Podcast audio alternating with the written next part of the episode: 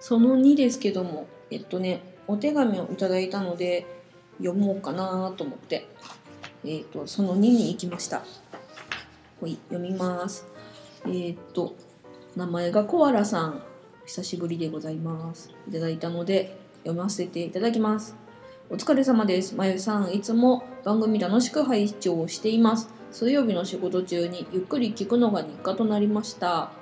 以前相談があるので、またメールしますとお伝えしたのですが、この1ヶ月ほどで自分の中で消化できてしまいました。時間が経ったことと問題に寄り添う形をとったことで嫌だなぁと嫌悪感があったんですが、今はむしろいい勉強させてもらってると思います。もし心配してくださっていたならば、なんだかすいませんでした。ところで、えーシャープ41で SNS は苦手とおっしゃっておられましたね。実は番組ページがないかなと Twitter 探したこともありました。ないことがむしろポッドキャス感受性ポッドキャスター、ポッドキャストらしさなのかもと思ったりしていました。かっこ笑い。まゆさんのそういう自分ファーストで行こうと決めて行動できるとこいいな、羨ましいです。私もまだまだ未熟者なので勉強していきます。これからも無理せず続けていただけると幸いです。長文乱文失礼いたしました。というメッセージをいただきました。コアラさん、ありがとうございます。えっとね、私も前回読まなきゃ別によかったね。相談があるからまた連絡しますとか言って、私が読まなきゃよかったのに、読んじゃったのがいかんかったのって言ったりして。でもなんか、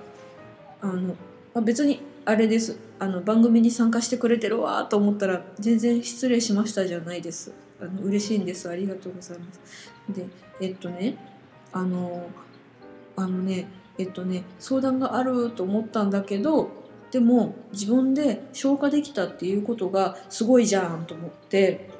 うんなんかこう悩みとかって相談しちゃうけど相談したからって別に解決せんのだよねって思うんだよね。なんか自分が行動することでしか悩みだとかって結局あの解決しないんだよ。2回言ったらないまで。うん、で、うんと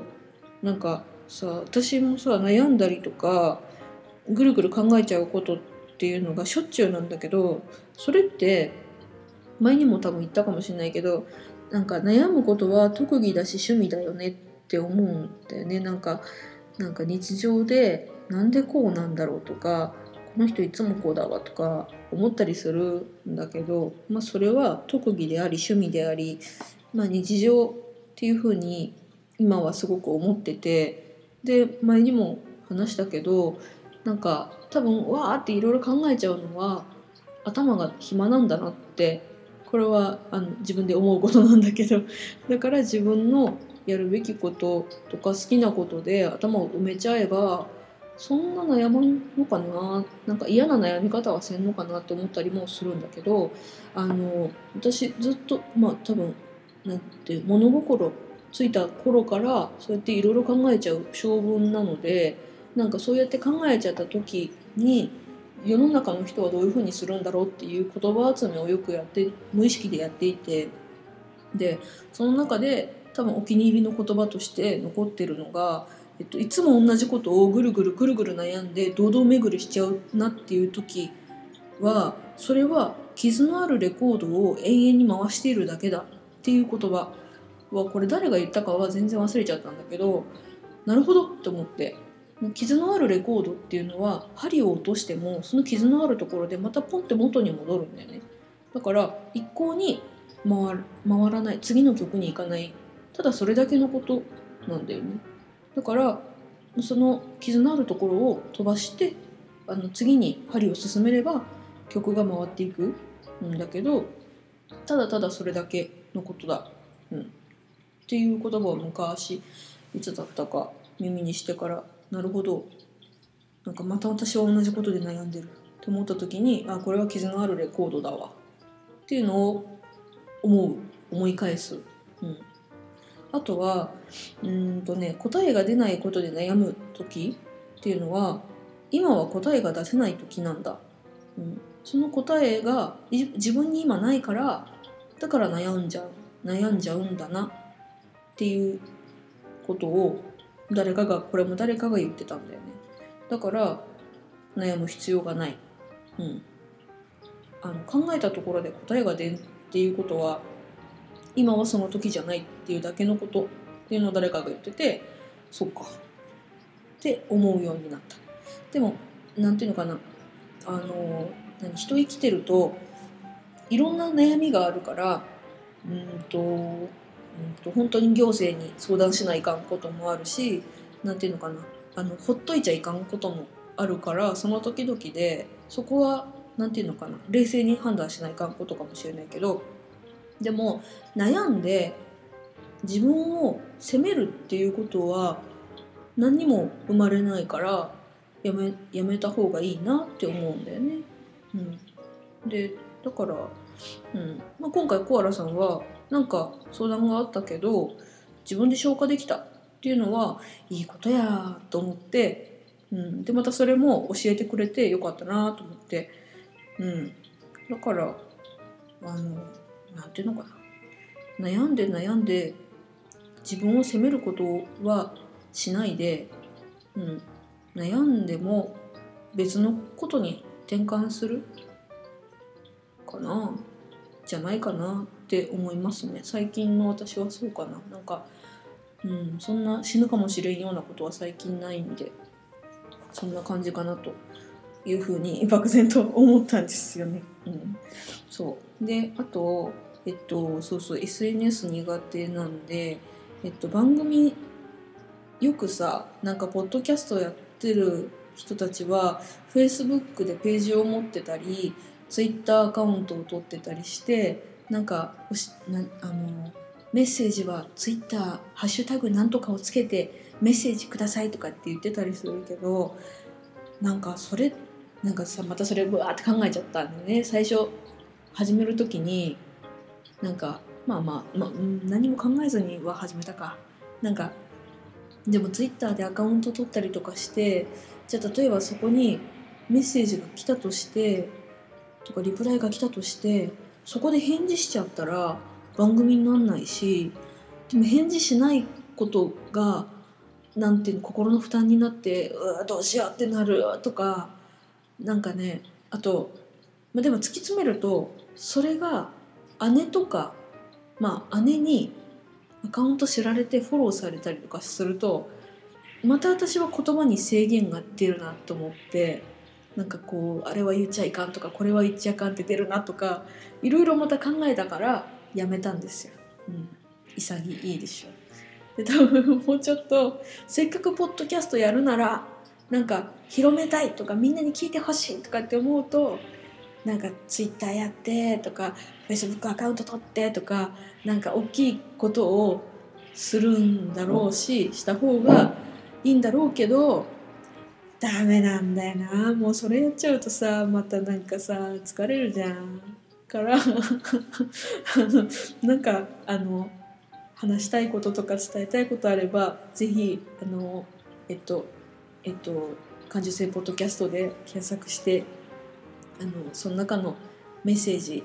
のところでポチッと押して言葉を打ってもらうと私がそれ見てニヤニヤするんで ぜひそうしてもらえるといいなと思います。うん、あの何でもいいんでね、うん、まあ悩みそんなん言ってるから悩み事を送れんとかっていうのも別に思わなくていいしなんか送ってくれたら私なんか喋るんで。そうそう。あそうそう。あとねそう。なんか SNS さでしかなんかメッセージが送れないとかってなると本当に悩んでる人とかそれを出せない人があの、まあ、私みたいにすぐツイッターとか姉にフォローされるとかなんかすると自由な発言ができんって思う人がいるかもしれん。と思ったらまあいいやと思ってめちゃめちゃ匿名の中でやった方がいいこともあるかもなって、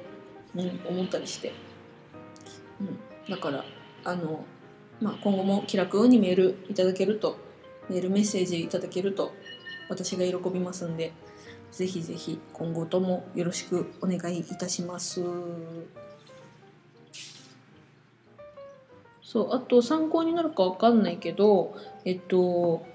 えっとね長沼睦夫先生の「敏感すぎる自分を好きになれる本」っていう本の中に、えっと、人の気分に左右されされないっていうページの中にえっとねうんともしも、まあ、悩みだとかモヤモヤとかなんか嫌なとこ見ちゃったとかなんか心の中にモヤモヤができちゃった時にどうやって晴らせばいいのかっていうのに対しての方法が載ってて私これ結構参考になったからうんと是非あのやってみてほしいなって思うのがあるんで紹介しときます。うんとねえっとうんとね。えっとどこから読めばいいの？えっとねなんか落ち込んでる人に近づいちゃって例えばそのマイナスの感情を引っかかっちゃった自分の心に引っかかっちゃった時とかあのにそのマイナスの感情をどういうふうに、うんと、取り除くか。